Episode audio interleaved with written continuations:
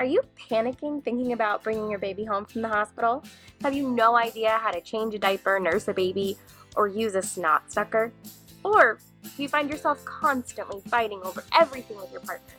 Welcome to the New Mom Naturopath Podcast, the show where we help you find out how to reduce your anxiety, strengthen your relationship, and take care of yourself along with baby. So reheat that lukewarm coffee and get ready to enjoy being nap trapped while we find your confidence in postpartum. My goal of this podcast is to embrace the naturopathic principle of docere, which means to teach. I really want you to learn practical advice on how to actually improve your postpartum experience, but this does not replace the use of your own personal physician. Any and all medical advice should be done and taken through the careful and personal decisions of your medical doctor. So today's a little late getting this out, and also it's not going to be a very long episode because my son is sick and I'm home alone, and that's how life goes. But um, I wanted to take the time that I have, probably no more than two to three minutes here, to say that I want to remind you you're a good mom. There are a million and a half people in this world trying to tell you every which way why you haven't done enough, why you're not enough, and um, you're doing a good job. I was at Costco this weekend, and my son was with me, and we were getting all the samples. And my son really, really wanted some liquid IV, and I let him have it regularly. And I am, I have training, I have a lot of education, and I know that it's not a very good like solution compared to Pedialyte if someone is dehydrated to the point that they would need that. It doesn't have the same consistency of electrolytes that you would need for rehydration in an infant, and I'm aware of that. But occasionally I let him have a sip or two, and this was a sample.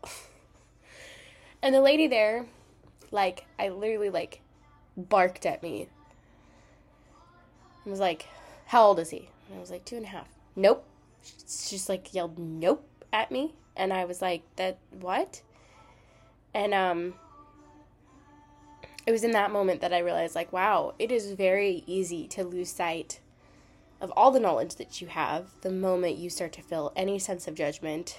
It doesn't matter how much previous knowledge or skills you've had before, how much time you've had to really satisfy what you feel is prepared for motherhood. It doesn't matter. Outside opinions are going to weigh heavy. And, um, that can be really hard sometimes. So, just a reminder stick to what your core values are sometimes when people are loud and assertive and um, not necessarily present with you, it doesn't mean that you're a bad mom. It doesn't mean they don't have all the context, they don't have all of the little isms that you have about all of the things that are going on. And it's okay to have doubts, it's okay to be insecure, but then also it's okay to disagree with someone even if they're emphatically telling you the opposite. Um, and always recognizing that that other person is probably doing it from a sense of caring and doing what is best for you and baby. They're not trying to make it so that you feel inadequate or insecure. You're doing enough, mom, and you're a good mom. I hope you have a great week, and I hope that Monday's episode is longer and more thought out. But, um, mom life. We got this. Have a great day. Oh, and since this is a very short episode, can you take the time that you would have been listening to me to go ahead and write a review down below? It would really help me boost how many moms get to hear this podcast, and it would help me immensely. Thank you. Have a great day. Thank you for listening to the New Mom Naturopath podcast. I really hope you learned something and grew during this episode. If you could leave me a podcast review on Apple Podcasts, that'd be so helpful for me. If you have any questions, email me at admin at the new mom naturopath.com.